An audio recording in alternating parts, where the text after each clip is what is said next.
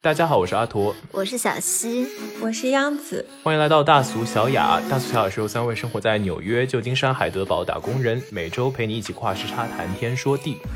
那么首先我们想感谢一下小宇宙和大家的支持，让我们能够登上首页，我们也会再接再厉继续创造更多新鲜有趣的内容。那我们今天想和大家聊些什么呢？今天我们想跟大家聊一下，就是我们活在我们童年记忆里的那些电视剧。想必和我们在同一个年代的朋友们，偶尔和我们不是同一个年代的朋友们，在过去呢都看过非常非常多有趣的电视剧，然后我们想通过今天这期节目和大家一起体味一下过去那些回忆杀，看看是不是你的童年我的童年大家都一样。突然就 cue 出了一个剧呢。那我知道呢，像小溪之前在我们群里面吐槽说，因为疫情的关系，自己把大概00年之后的剧都复习了一下。我相信大家在去年疫情被关着的这么久的时间，包括刚刚过去的年假，应该也有相似的体验吧？是的，我真觉得是在疫情期间偶尔回味一下过去那些电视剧，会意外的发现很多惊喜就发现过去的那些电视剧好像其实还挺好看的，对，然后三观都还挺不正， 对，而且很多梗可能小时候并没有看懂。是的，就真的是你随着你年龄的增长，会发现说回味过去一些小时候看过的电视剧，会有另一番神奇的体味。嗯，对，那我想知道你们就是小的时候看哪种类型的电视剧会比较多一些呢？大家肯定都知道的，就是我们这大家放暑假的时候必定会转到某个台看到的大名鼎鼎的《还珠格格》。当年《还珠格格》在这个湖南经视播出后啊，最高收视率突破了 62.8%， 请问这个收视率到底是怎么计算的？我真的是非常的好奇。然后创造了中国电视剧的收视记录，每个暑假呢都霸屏湖南卫视的《还珠格格》，长达了10几年啊！就每年暑假 literally 就是每年就是转到那个台，你都可以看到紫薇在被容嬷嬷夹手指，或者用针扎，或者是看到就是容嬷嬷或者桂嬷嬷在抽紫薇和小燕子的耳光。而且不只是湖南卫视吧，我觉得我们成都当地的电视台好像当时有一个成都8台吧，也是每天不间断的滚动播出《还珠格格》啊！我以为《还珠格格》是湖南卫视的独播权，没有，它好像应该有就是卖给成都台版权。哎，请问说，因为我好像当初看这个剧集，好像它的制片人是欧阳长林，对对对，是老台长，所以其实这是湖南卫视 produce 的，它是湖南经视当时合办的，大家可能不是长沙人不知道这个梗，就是经视本来是比较。领先的一个台，比卫视播的节目好像更有意思。这样子看，湖南就是电视台真的很有钱呐、啊！就当初要 produce 一个这么制作精良的电视剧，感觉要耗费很多的资金。《还珠格格》应该是合拍的，然后当时也是一个尝试，没有想到会这么火。因为当时琼瑶阿姨好像是有另一部更加用心的剧，但是最后的结果是《还珠格格》更火。哦。对，而且感觉非常有前瞻性啊！就作为一个卫视，就地方台，居然拍出了这样一部剧作。对，而且就是家喻户晓，就是火遍全国，就成为了一个非常国民性的一个作品。嗯，就我觉得非常具有就是行业洞察力。就那个时候，很多电视台可能还不会有想到拍一出这种清宫的，就是爱情连续剧这个样子嘛。哦，对，我真的是从《还珠格格》知道了什么乾隆下江南啊这些事情，我感觉之前小时候你根本就接触不到这方面的知识。对，而且我觉得它这个故事就很厉害，它融合了各代人的需求，它就是又有合家欢，就是适合什么爷爷奶奶看，但它又有很多爱情的元素，花季的年纪也会有所憧憬嘛，很适合全家人聚在电视机前。我觉得我看的时候都还没有到爱情那一步，对，小孩我纯粹就是想看就是紫薇怎么被打，小燕子怎么打别人啊、哦，还有小燕子怎么招蝴蝶，然后被蜜蜂蛰，是吗、哦？对对对，还有那个贵的容易，你记得吗？包在膝盖上那个东西。对，贵的容易。对对对，我也印象很清楚。我觉得它是掀起了之后2个10年内大家想要追捧这种去拍这种清宫剧的这种风潮。对啊，我觉得它真的是霸屏太多年了。我们同龄人嘛，儿童的时候的剧。然后我感觉我高中的时候，湖南卫视的暑假还在放这个剧，真的、嗯、而且我初中的时候我都还在看我会告诉你说我初三毕业那个暑假我也在看这个嘛。我其实高中也在看，百看不厌啊，那剧情我都能背了，但我还是能看下去。而且前段时间嘛，我就在厨房做饭的时候，我就突然想我好想听当我也不知道为什么。让我们红尘作伴，活得潇潇洒洒，策马奔腾，共享人世繁华，醉酒当歌，唱出心中喜悦，轰轰烈烈，把握青春年华。阿驼真的是为了这个桥段准备了好久这个能不能不要揭穿我好吗朋友们。当时听这个歌我居然好想哭哦，然后我就觉得这歌词写得好好，就是有三五好友，然后大家趁着年轻能够去尽兴做自己想做的事，其实也挺符合这个剧里面几个年轻人那种轰轰烈烈的感觉，给我们小小的我们埋下了一颗那种离经叛道不忠，对，要追寻不羁自由的人生。不过我当时看这个作词人就是琼瑶阿姨本人嘛，我就觉得她写得好好，其实现在来看觉得他应该是受到了之前苏轼的词啊什么的影响，诗酒趁年华之类的，感觉意境就一模一样。小西和阿驼比较喜欢还珠格格系列里面的哪个角色呢？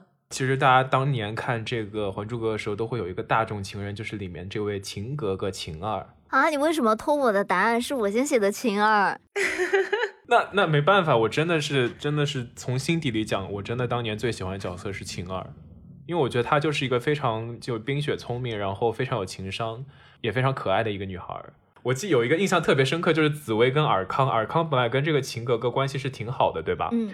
但后来呢，紫薇出现在尔康的生命里，然后就紫薇当初还嫉妒说尔康跟这个晴儿什么，他跟你们一起看雪看星星看月亮，从诗词歌赋谈到人生哲学，我都没有和你一起看雪看星星看月亮，从诗词歌赋谈到人生哲学。然后尔康就说都是我的错，都是我的错，我不该和他一起看雪看星星看月亮，从诗词歌赋谈到人生哲学，我答应你之后只和你一起看雪看星星看月亮，从诗词歌赋谈到人生哲学。我的妈呀，感觉说了个绕口令。为什么同样的一句话要说四遍？还珠格格的台词真的好啰嗦。而且关键我们小时候好像也没有觉得这么的奇奇怪怪，那个时候不会觉得很奇怪，但是现在你看是不是觉得有一点点就感觉有点话剧舞台剧的感觉。我是听说琼瑶阿姨因为她所有的剧本都是自己写的嘛，而且她对这个台词非常的严苛，她就是要求不能错一个字，因为她所有的台词都是排比句就很难背，但是如果演员错一个字她就马上要让他们重新看一遍，就是一个字都不能错，所以他们是很讲究这个言语的工整和这个词藻的华丽，是吗？对啊，你还记得小时候紫薇和皇阿玛他们一起在吃饭吧，那一道道菜的菜名都超级华丽的，感觉演员都很难背下那些菜名。对，我咱们回到这个晴格格，就我当初喜欢晴格格的原因，就是因为她在这个宫里啊，就低调懂事，从不这个抢风头，然后她还很受这个老佛爷喜爱，但是却不以这个为资本恃宠而骄。然后呢，她对于这个尔康跟这个紫薇的爱情呢，也是非常的大度，有的时候会觉得还会替这个晴格格感到可怜。就有一次我记得印象很深刻，就是好像是小燕子跟紫薇遇到了一些麻烦，然后尔康呢对于自己这个曾经喜欢过的人对他进行道德绑架，然后让他去帮助自己的心上人。哎呦好渣哦。对，当时尔康说的话是什么？你热心善良好心富有正义感正直，先夸了一顿，然后你一定不会眼睁睁的看着他们受委屈。然后我当时就想说我不知道你们当初发生了什么，但是我觉得你对一个就曾经跟自己就是有一些那种就是情愫的人，然后你跟他说就是你能不能帮我去救我现在喜欢的人，我就觉得有一点点对啊不会读空气。但是这么想起来，我觉得晴格格这个角色是整个剧里面非常正的一个角色，她就是一个在当时清宫这个环境下的一个好女孩。对，可是我觉得往往就这种好女孩容易就活得很累，然后我就觉得替她觉得挺可怜的。而且她很难得的是到了第三部很多人物都崩坏了，但是晴格格还是很好的一个角色。对，她就是一个非常100%正面的角色。对，我觉得也可能这是为什么大家都很喜欢晴格格的原因吧。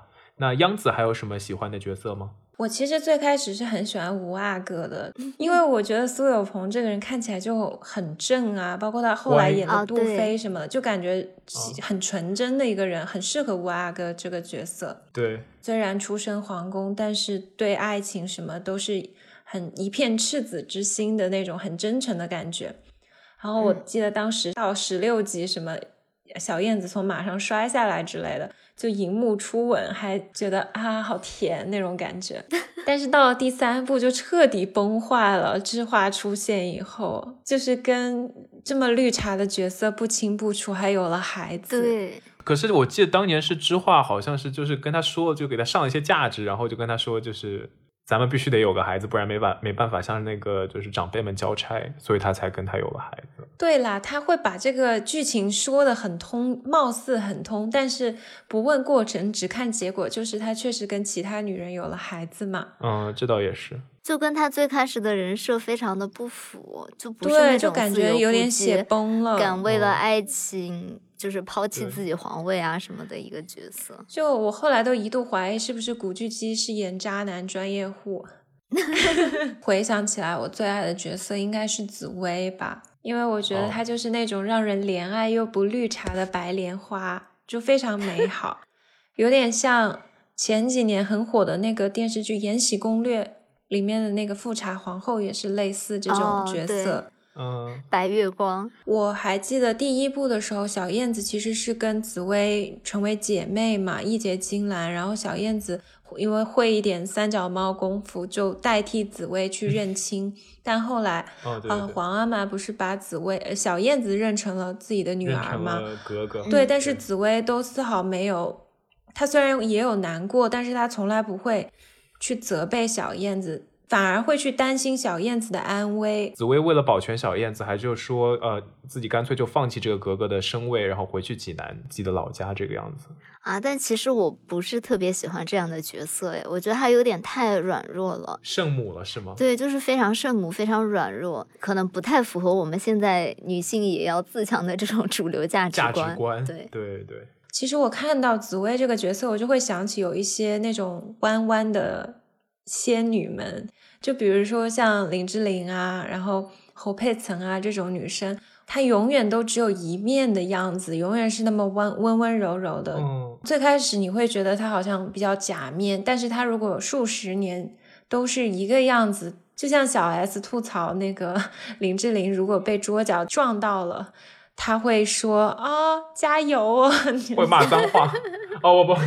OK， 对啊，请问那个啊加油是对自己说吗？啊，对啊，自己撞到桌角声啊，我要加油这个样子。现在会觉得温柔是最柔韧的一种力量，而且非常可贵。但我觉得其实他们这样的女孩子其实挺累的，对对，就是在别人面前要呈现，永远呈现出一种很正面的样子，就是没有负面情绪带给别人，自己消化掉。这样看来，尔康喜欢的2个女孩其实也挺像的哈。对啊，就都是那种好女孩。对，那小希呢？怎么办？我好像印象比较深刻的都是坏女人。哎呀，给我们的节目来一点点 spice。 就是我印象最深的肯定是知画，就是那种对她又爱又恨。对啊，我在想说当初咱们看秦岚，她演的是知画，现在演富察皇后啊。对，但是我对秦岚这个演员，我是真的觉得她很厉害，就是她演什么都会演得很像。我当时真的觉得知画是那种又很可怜又非常可恨，我每次看到她跟古巨基的桥段，我就会觉得好想好想看，但是看了又好难受好难受。对啊，因为知画应该是茶中的战斗机，然后那个算是我开了眼界的角色，段位很高，一副我见犹怜的脸，但是做着最心狠手辣的事。然后我觉得还有一个印象比较深刻的就是慕莎，缅甸公主。最喜欢看的一段就是慕莎和尔康的银珠粉快给我银珠粉，天马银珠粉。那一段真的是太超前了，我现在想如果是现在应该都过不了审吧。第一次真的知道哇，世界上有这种。对啊，从小的那种戒毒教育就做得非常的好。是的，我觉得对啊，他这个就给大家传递出一个就是戒毒教育。《还珠3》真的跟前面2部还挺脱节的，所以感觉电视台也是一直在重播前面两部，第三部放的就没有那么多。但是凭良心讲，我觉得《还珠三》的歌还挺好听的。哦，对，你最喜欢的那首叫什么什么灯儿？心事几万重，只有情默默。想对灯儿说，灯儿不解我。好花好月好两宵，如此虚度过，泪珠悄悄落。错错错，一路走来是谁错？这些惆怅如何说？好花好月好两宵，你也是奈何，我也奈何，奈何奈何奈何奈何。我觉得阿土真的有在精心准备，他每一句歌词都记得。我觉得我们应该提前去买2个荧光棒的，可以隔空挥一挥。好了，那我们就是聊了《还珠格格》，那肯定咱们还有另外一部非常熟悉的这个琼瑶阿姨的作品，那是什么呢？必然就是紧接着《还珠格格》播出的《情深深雨蒙蒙》。我难道是世界上唯一一个爱上2个女人的男人吗？而且还有那个依萍当初也问我同样的问题，我很诚实的告诉他，如果没有他，我会爱上你。你们那个时候就觉得他是个渣男吗？还是说我那个时候完全没有觉得，我那个时候完全与他的纠结共情，我就觉得很正确啊，他就是非常的纠结，他怎么这么可怜啊？你真的会这么觉得？我小时候就觉得他很渣。真的，我小时候完全没有渣的这个概念。那我觉得央子小时候还是挺成熟的一个人。我小时候就会觉得如萍是怎么回事，为什么杜飞那么好，他只看到何书桓这么渣的人。杜飞真的是太傻了，就是萌萌的，就感觉还挺可爱的。杜飞有点太，我也不会喜欢杜飞这样的男生啊，说实话，我是如萍，我也不会看上杜飞。像杜飞这种就是那种标准的男二角色啊，就是容易会被无私奉献，默默守护，对，奉献的那种。对，我觉得女生还是会有一点喜欢稍微坏一点的男生，就是如果这个男生对她太好了，每天跟着她屁股后面跑的话，就会觉得我和小C好像大学就有讨论这个问题，当时我们就有说我们不一样，我说我就喜欢那种很暖的男生，我不喜欢那种很坏的。现在你也是啊。一般看一部剧我都比较喜欢男二而不是男主角。我会 crush 的那种人都是非常不羁的那种人，但是最后谈恋爱的人都可能是对我比较好的人，可能是我自己本来性格也比较强势，我再去找一个特别强势的人就会有很多矛盾。对。怎么从情深深雨蒙蒙聊到了自己的感情？怎么突然聊起了这个爱情，真的是。但是我感觉小时候看的电视剧里面渣男还挺多的，我有点跳题啊，但是我小时候最让我意难平的电视剧应该是《金粉世家》。哦，对，你们还记得那个初相遇的片段吗？就是第一次陈坤演的那个少爷在一个小巷里看到董洁演的那个女学生，然后漫天的伞，然后在一个暗夜里，就很让人想起那个雨巷，她就真是丁香一样的姑娘那种感觉。当时觉得超难过的，就是冷清秋后来被冷落。然后我可以问一下你什么时候看的那个电视剧吗？小学啊，那个是小学的电视剧。哇，你小学就能意识到他们是渣的。哇，对，说实话我小学的时候没有这种渣不渣的感觉，所以我可能还没有开窍啊。我会觉得他始乱终弃，我当时很难过。我好像会觉得就是他也是有原因的，因为剧情这么发展了嘛。就我没有那种特别强的性别意识的崛起，说我是一个女孩，她这样对我是不好的，我只是跟着主线这样难过伤心。剧情在走。对，我觉得央子真的从小就是一个非常有自我意识的女孩。对。但是说到金粉世家，我小时候真的也是非常的迷杨坤，不是杨坤，无所谓，谁会爱上谁？要打死你！不是唱那个金粉世家歌的是谁？沙宝亮。当花瓣离开花朵。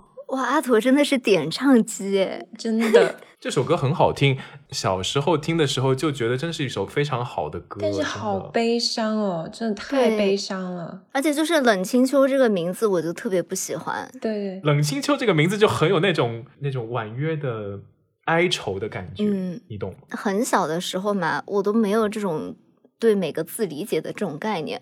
但是我看到冷清秋这个名字，我就生理性的就觉得我都能预测到它的结局是一个不好的结局。但是我当时因为我很喜欢这个电视剧，我就是找小说看，因为它是张恨水写的嘛，当然就想说哦，这个作者是不是讨厌女人，所以他叫恨水。有道理哦，我们可以去挖一挖。他其实没有诶，而且我觉得他好厉害，他当时是民国最赚钱的畅销书作家，他巅峰时期他可以边搓麻将然后同时口述4个杂志社给他约的稿，然后他可以同时写4本书，他就是一个脑子很能转的人。我觉得像这种人真的太厉害了，因为同时写书很容易把角色什么情节都混在一块儿。对啊，我觉得可能跟他打麻将的3个人应该会很不爽吧，因为他一天到晚在讲一些奇怪的东西。对，但这都民国段子啊，不过觉得还挺有意思的。而且我觉得那个电视剧真的改得很成功，是很少见的，我觉得电视影视作品超越原著的。对对对，我觉得也是。那除了像比较当时很风靡的琼瑶剧，你们小时候还看过什么国产剧吗？大家小时候有没有看过一些比较恐怖的剧啊？怎么就突然到恐怖？哇，我真的童年阴影就是一双手画血。哎，我觉得这个可能大家都可能有所耳闻。哎，真的吗？大家都看过这个剧吗？小时候我只要看到就是那个绣花鞋，我就打寒战。我觉得可以，他这个给我的心理阴影可以给就是名侦探柯南带给我的心理阴影达到。对，我小时候真的最怕就是这种东西。哎，我以为这是我们成都电视台播的那种地方剧，是我们也有播啊。小时候家里人超爱看。哎，但是我觉得这可能是他们的策略哦，就是在地方电视台先打起来。我们也是在地方台放的，也不是在那种省台放。这个也是周杰演的 对吧？一双绣花鞋，不记得，我不记得，我只记得那个绣花鞋的场景。绣花鞋，对对对。但是我觉得最让我害怕的是，我记得有一次我堂姐来我们家做客，然后那时候电视台正在放一双绣花鞋，然后她突然冷不丁跟我说：“你知道吗？那个里面的尸体是真的尸体，不是人演的。”哎呦我的妈呀，这真是我的童年阴影系列。我不知道，就是有一个长发的女人什么的，有一个尸体，就很吓人那种。我突然起了一身鸡皮疙瘩，我觉得他是吓你的。这样没有经过许可就放到电视剧，我不知道，反正他当时这么说我就好害怕。你想我都记到现在，真的是很深重的童年阴影。怪不得我觉得那部电视剧有种阴森森的感觉。咦，别说了，我觉得好吓人啊。我觉得好像那个时候年纪稍微大一点的我们的姐姐哥哥都特别喜欢吓小朋友。其实除了一双绣花鞋了，你们有没有看过其他什么刑侦题材的剧啊？比如说像什么红蜘蛛啊、征服啊，然后什么不要和陌生人说话这种。这个我有看过。我觉得那个小时候真的觉得那个男的是个疯子。对，我觉得他好冤啊。其实他是个很好的演员，就是他好像现实生活中是一个很好的人，但是我每次看到他的脸我都会想起他那个狰狞的画面。对对对对对，我就真的很害怕。主要是他在剧里演的还是个医生，就感觉反差特别大。那个真的是我第一次知道男的会打女的。其实给我现在心理阴影也都还挺重的，我时不时都会想跟一个男生一起，2个人住在一起，其实是一件蛮吓人的事情。就是武力值上男生和女生是不对等的。对对，太不对等了。就是我时常就会想起那个里面的画面，时时警醒自己要小心。其实除了这个还有一些其他的比较可怕的剧啊，少年包青天你们有看过吗？哇，我觉得那个真的很吓人哎，超级超级吓人。对，我记得特别印象深刻，里面有一集好像是说那个案子是时不时的会出现那种烧焦的尸体，然后那一整集就出现了好多烧焦的尸体。我就是每次他冷不丁的就给你出现，我都捂眼睛都来不及的那种，好吓人啊。天哪。阿驼被吓到手机都掉了。我印象最深刻的是有一集是有一个画家，然后他就是总能创造出很多很厉害的画，但突然他就创造不出来了。找寻到真相就是说他其实是把另一个人囚禁起来，一直是另一个人在帮他画。哎呦我的天哪，这是一个人质的故事。你们后来有没有看密室大逃脱？也有一个类似的梗，就是那个写诗的故事，也是让我挺有心理阴影的。不过看少年包青天还有一个原因是因为里面有人权，他后来就再也没有什么别的影视作品了，好像转行做商界大佬了。对，那我知道大家肯定除了这些刑侦剧之外呢，占大家童年非常大一部分的可能还有就是金庸。你们看的《神雕侠侣》是哪一版？我看了两个版，一个是古天乐和李若彤的，然后第二个是刘亦菲和教主的那一版。哦，我看的是李若彤的那，这样是不是暴露了自己的年龄？没事，我们是同龄。哇，我小时候真的觉得李若彤好美啊，完全满足了我所有对女性的幻想。尤其是我记得印象特别深刻是有一个画面，她睡在那个冰床上，然后就真的觉得哇，怎么能有女生这么美啊？就是李若彤是一个形容词啊，对。但是我觉得也挺神奇的，因为我是金庸的铁杆原著粉，就是我每个暑假都在看金庸的小说。小学的时候，其实我觉得李若彤跟金庸原著的描写其实不太符合，因为他长得太欧化了，就是他眼睛是那种比较凹的，就是整个五官并不是那种很古典的美女。但是不知道为什么，可能是他的演技和他个人那种比较清冷的气质，就是会让你信服他就是小龙女。对，他就是有一种那种仙气飘飘的感觉。对，我觉得我小时候认知当中的两大美女，一个是李若彤，一个就是周芷若。哪一版的？高圆圆那版的吧，应该是那个比较经典，那个每个暑假都会放。就是我小时候看到她后来黑化了以后，指甲长得很长，我就觉得好生气哦，就是大美女怎么能这样呢？我其实看《倚天屠龙记》，我也很喜欢周芷若，我就觉得她很可怜。那阿陀，你有看过什么金庸剧吗？我有看过那个咿呀，笑傲江湖。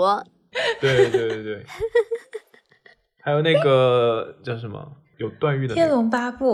对，然后那个我记得当初有一个让我非常印象很深的时候，就是他怎么会变得百毒不侵呢？就是当初好像是不小心被什么攻击到，然后倒下，然后有一个蜈蚣和一个蛤蟆爬进了他的嘴里。他就是一个命很好的人啊，而且我觉得金庸每次写的那种武功的评价标准也蛮有意思的，他就会融合自己很多哲学思想啊，在他那个体系里面，就是内力高于一切，招式其实并不是那么重要。就像你说的那个段誉，他其实就是学到了北冥神功嘛，北冥神功就是一种可以吸收其他人的功力，化为己用的功力，然后他的内力就会不断增加，因为他可以吸走别人的。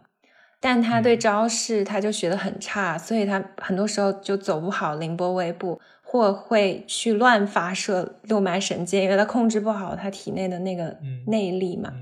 我觉得那个时候好像男孩子之间还会很无聊的玩什么，就假装说自己会一阳指，然后去，对，我们也会玩一阳指发射，对对对。还有那个 TVB 当时的五毛特效的那个降龙十八掌，我记得就是班上的男孩子都会下课的时候突然一下降龙十八掌，对对对对对。天龙八部里面的武功还让人印象蛮深刻的，就大家每次玩游戏都会用里面的武功。其实金庸写其他的武功也是啊，包括他写梅超风和陈玄风夫妇练的那个九阴白骨爪，其实也是九阴真经下册，因为上册是可以调息内力嘛，下册就是只有招式，但是他们当时从黄老邪那里偷过来的只有下册，所以他们就只学会了招数，没有学会控制内力，两个人才会走火入魔。我小时候真的很害怕那个要练神功必先此功，就很吓人。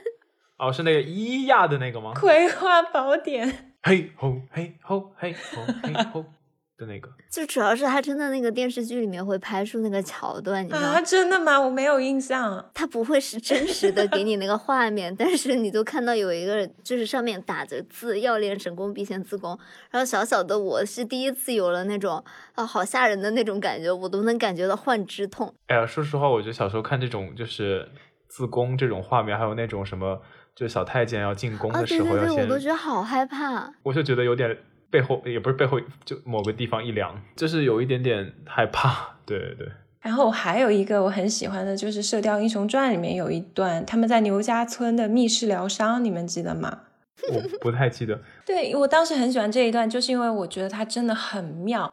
一般来说金庸嘛，你就觉得他大部分的小说都是受中国古代那种章回小说影响，但你就发现其实他是一个融贯中西的人，他写这一段就是非常能够体现出西方那种戏剧的张力，就有一种大仲马写的那种基督山伯爵啊，类似那种感觉，然后很有舞台剧的感觉。他就是用这疗伤的这一段时间，这么短的时间，集中让一些人物和戏剧冲突去出现，就是同时展现了杨康沙、欧阳克啊，然后他怎么样抢到打狗棒，然后欧阳锋又是怎么样杀掉了谭楚端啊，然后梅超风怎么样战死，都是集中在一个场景表现出来，我就觉得写得非常的妙。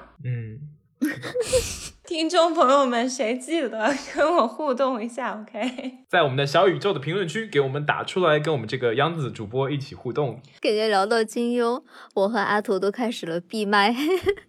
那不如我们来到一个我和阿图比较熟悉的环节啊，那我们现在来聊一下你们在小时候觉得非常匹配的剧里面的神仙 CP。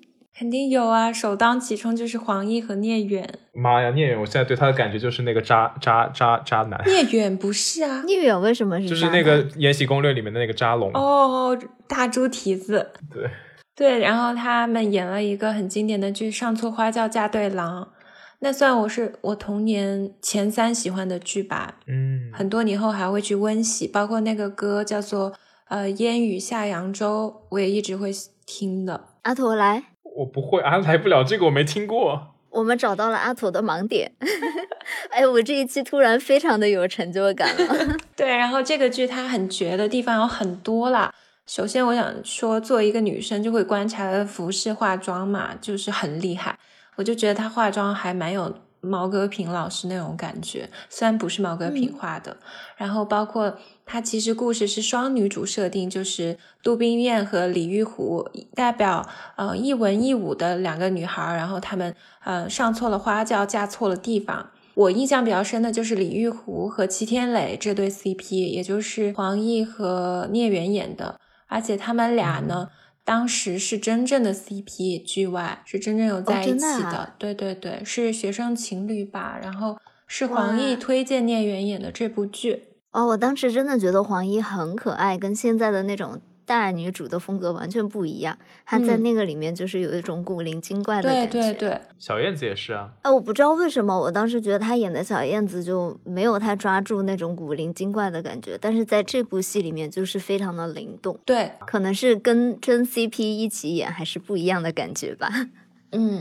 这部剧很厉害，就是它其实只有20集，但是你觉得它整个的容量好像有120集，是有很多不同线的故事插在一块儿，然后有非常多对的 CP。 那黄奕也是我多年的一个白月光吧，因为我就很喜欢这种长相的女生。对，哎，她最近还有参加那种艺人相亲综艺啊，叫怦然再心动吧，好看吗？也是你们湖南台搞的。还挺好看的。我觉得我之前看她的一些综艺，我觉得她是一个戾气有点重的女生，但是在这个里面她真的就是还挺温柔挺小女生的，而且给人感觉非常的平易近人那种感觉，就是她对待男嘉宾也非常的温柔。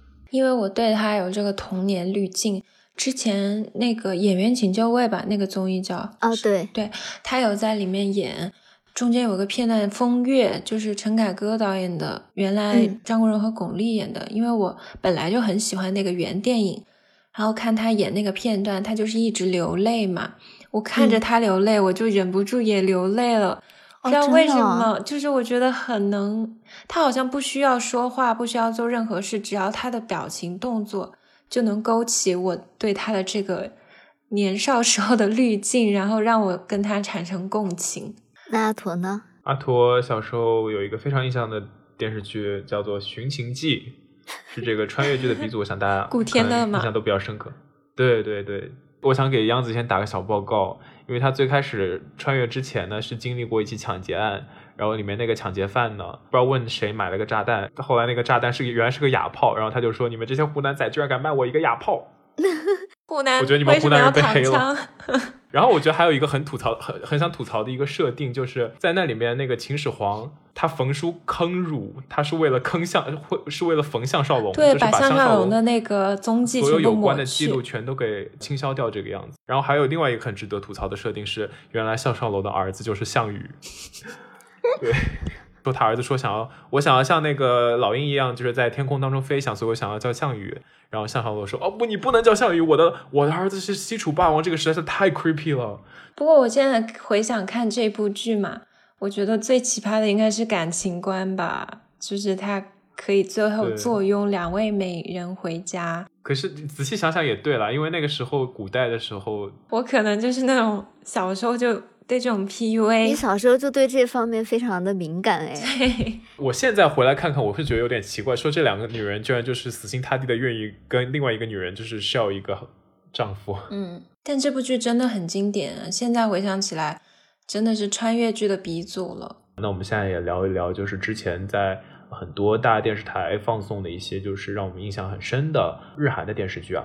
第一个咱们可能想到的就是青春励志电视剧，湖南卫视是这样子给它做宣传的，大长今。哎，这也是湖南卫视播的。对、啊、湖南卫视真的太厉害了，好像是湖南卫视引进的。我记得是的，这跟超女差不多同期的。它这个讲的是这个一个小宫女在经历过百般挫折的时候成长成为一个独当一面的衣冠厨娘的故事。我想说我那个时候就觉得这个女孩子真的不容易啊，在自己有限的人生当中在各个方面多面开花。阿土，你不唱歌了吗？乌那拉乌那拉阿朱乌那卡达拉卡达拉阿朱卡那那那里塔留多木努那里阿尼里阿尼里阿尼努内。阿土这个配合度太高了，为什么连韩文你都会唱？那小西看过这个剧吗？大长今我看过啊，我感觉这是我就是韩剧的初印象吧。啊，你韩剧初印象居然是大长今，不是蓝色生死恋？我以为是天国的阶梯。哦，不对，我的初印象是看了又看。那是什么？就是一个100-200集的那种大型家庭情景喜剧，看了又看。哦，我不知道你们有没有看过，有一个叫做什么冲上屋顶的 high kick 啊，对对对，就是跟那个差不多，看了又看是他的那种前部那种感觉。我大长今真的好经典啊，很多东西我都忘了，但是有个细节我记得那个剧里面皇上有一段时间爱上了长今，然后他就跟长今表白，他就说我对你是，我不记得原句了，但他说我是怀着一种敬慕的心情，就是非常委婉的那种。我不知道他们到底是翻译的原因还是怎样，但是我觉得可能是翻译的原因。给我的童年印象非常深刻的一句情话就是这个，我当时觉得哇，这真是绝美的情话。皇上喜欢过长今哦，喜欢过，就是很含蓄的去表达，然后带着敬意的。我当时就想说，这是我心目中理想的感情，就是怀着敬意和欣赏的态度去对待自己的伴侣。我后来就会觉得，包括因为我现在在德国嘛，像默克尔和她的丈夫，她丈夫是个化学家，就绍尔也是这样的，包括像前段时间刚刚离世的金斯伯格大法官和她在康奈尔大学一同修习法律的丈夫马丁也是这种，就是他们的伴侣都很欣赏自己独立而又强大的妻子。我觉得这是非常美好的感情，虽然在大长今里面皇帝并没有和长今在一起，但是这一句表白让我印象非常深刻。我觉得央子这个价值上了以后，我都不知道要怎么接。这个我觉得闵正浩大人要不爽啊，你怎么想？你居然还记得角色的名字？这样回想一下，确实觉得大长今好像是比较少有的古装职业发展剧，而且她真的是一个地道的大女主剧啊，她跟现在很多那种大女主还不一样。对，因为他那个时候好像打破了很多那种韩剧给人的那种刻板印象。嗯，就很像，你们知道有个更古早的日剧叫《阿信》吗？我知道，对，就类似于《阿信》。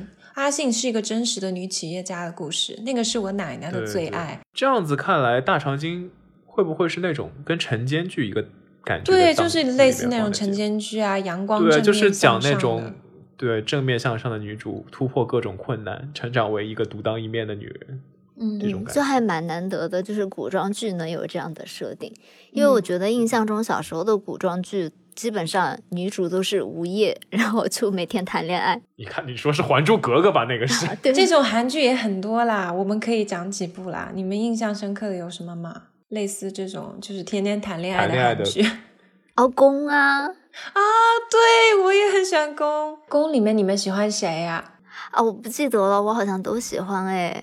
小孩子才做选择。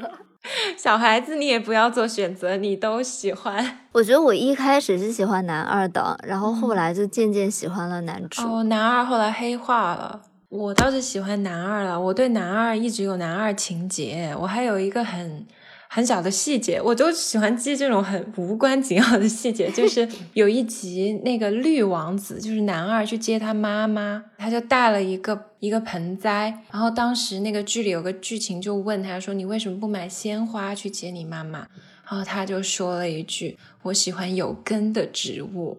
哇，因为他小的时候就没有爸爸了嘛，就是他客居海外那种生活，就漂泊。我突然觉得这个人物的设定好丰满哦，我小时候都没有注意这样的细节呢。这个细节我印象超深刻，我当时一下就被打动的不行，导致我后来买花什么的，我自己买我也很少会买鲜花，我都喜欢买那种盆栽可以养很久的植物。哦，而且那个里面还有很多那种泰迪熊，你们记得吗？记得，就是它每一集的结尾都是几个泰迪熊在表演情景剧那种感觉。然后自从那个剧火了以后嘛，成都就开了很多那种泰迪熊馆，你可以去买那种泰迪熊，就特别的 fancy 那种，穿着宫里面的衣服，然后几百块钱一个吧。然后我小时候就经常去那种泰迪熊馆里面看看摸摸，但是又买不起，就对小朋友来说真的好贵。然后后来呢，我就发现有一家泰迪熊馆，它旁边有一个小篓子，里面就放了很多，就应该是作废的那种娃娃吧，就丢在里面。然后因为我买不起那种穿着漂亮衣服的小熊，对，我就买了一个那种作废的娃娃。好心酸。好像那种泰迪熊馆都是卖他们手工自己做的小熊嘛，然后它那个小熊就是两个脚缝反了。啊，我好喜欢这样子啊。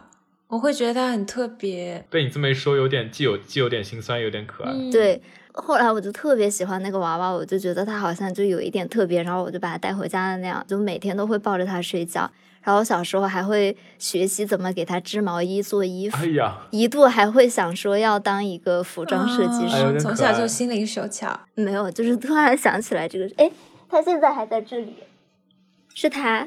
啊，我记得这个娃娃一直在我们的寝室的，我记得它从我们在洛杉矶就有这个娃娃。啊，这是你给它织的毛衣吗？这个可能不是我织，这可能是我外婆给我织的。哦，我记得你说过你外婆很会做十字绣啊什么的。啊，对，然后我给他做的都特别特别丑，因为小时候真的不会缝衣服。咱们把这个小熊的照片给就加到咱们的 show notes，给大家一起看一下。可以啊，可以啊。哎，你这个故事让我想起曲家瑞说的一个故事啊，对，每个娃娃都有自己背后的故事。对，他有一次在国外，就是有个小女孩拿了一个娃娃，然后我不记得他是用钱还是用话跟那个小女孩交换。然后他就得到那个娃娃，他说啊，我感觉是我和他交换了青春。对对对，有点可爱。大家觉得这个很可爱的话，请把有点可爱打在我们的评论区。稍微收回来，巴黎恋人你们有看过吗？我为什么没有看过？反正那个故事呢，就是说有一对表面上是舅舅和侄子的那种财阀爱上了一个平民女生的故事，非常玛丽苏。对，那段时间真的非常多这种财阀爱上灰姑娘。对，然后还有一个细节就是那个女主叫张台玲嘛，她之前有在欧洲留学，过得很穷苦的生活。她早上就会骑着脚踏车，然后路过一个喷泉池，她就会扔一个钱币到喷泉池里面去许愿。许愿池的希腊少女嘛，对，类似那样，就是祈祷美好的爱情啊什么的。然后小时候就觉得哇，好浪漫。直到后来呢，前几年我有一次去意大利，就是也有一个叫罗马许愿池，你们有去过吗？就是有那个司机女神。我的妈呀，那个地方人太多了，真的是一点都不浪漫。然后我当时想许愿的时候，就有个意大利朋友说要我不要丢，因为他说每天都有数千名人游客会去投那个硬币许愿嘛，所以隔一两天他就可以累积到几百欧元这样子。然后他们一般就是由当地的一个清洁公司捞起来，然后捐赠到当地的一个慈善机构去。那个慈善机构就发现有一段时间那个钱突然就变得很少，然后他们就发现这个4个清洁工竟然在这几周内累计偷了11万欧元的硬币。天哪，他们不是初犯，当时还有一些那种无家可归的人啊什么的，就靠去突袭那旅游景点的许愿池的硬币赚钱，高的时候一个月可以赚1万多欧。哇，这听起来是一个非常好的生意。可是我觉得把那些硬币一个一个捡起来也挺费时间的。反正这个故事就让我挺韩剧滤镜幻灭的。我也想跟大家讲一讲我小时候印象非常深刻的一个韩剧，我不知道你们有没有看过，叫做《天国的阶梯》。哦，是那个得白血病的吗？不是白血病，眼癌。哦。我帮大家简单回忆一下，就是女主出生在一个富饶的知识分子家庭，然后她父亲是个教授，她有一个青梅竹马叫做成俊，这个成俊呢是一个大公司的继承人，就是全智优演的吗？哦，全相佑演的，对。然后他有一天呢，他的父亲娶了一个女明星给他做后妈，然后这个后妈呢带了2个娃，这个后妈和他带来的这个女娃对他非常不好，一直在欺负他。这不是灰姑娘的故事啊？就是有一点灰姑娘故事。成俊在这期间出了国，然后出国回来之后呢，他本来是要跟这个静姝在一起的，但是呢这个女二，也就是这个有点坏的这个女娃，把这个静姝给撞失忆了，就这个出现了韩剧经常出现的失忆桥段。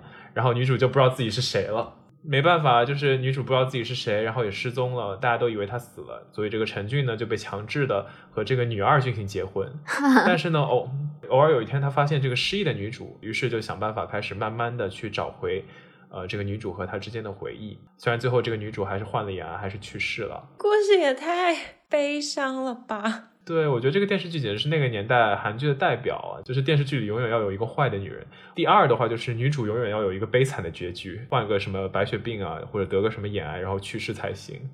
然后第三呢就是这个万年不变各种讨好女主的男二。这部剧的男二简直是他为了帮那个女主治好眼病，自己去开车把自己给撞死，然后把自己的角膜移植给了女主，但女主最后还是死了。太吓人了，这个这好极端啊！幸好我小时候没有干，可能我就不会再想要拥有爱情了。但这个电视剧放超多的，我不知道为什么。对，我记得我外婆那个时候很入迷，她就会一边躺在沙发上织毛衣，一边看这种狗血剧情。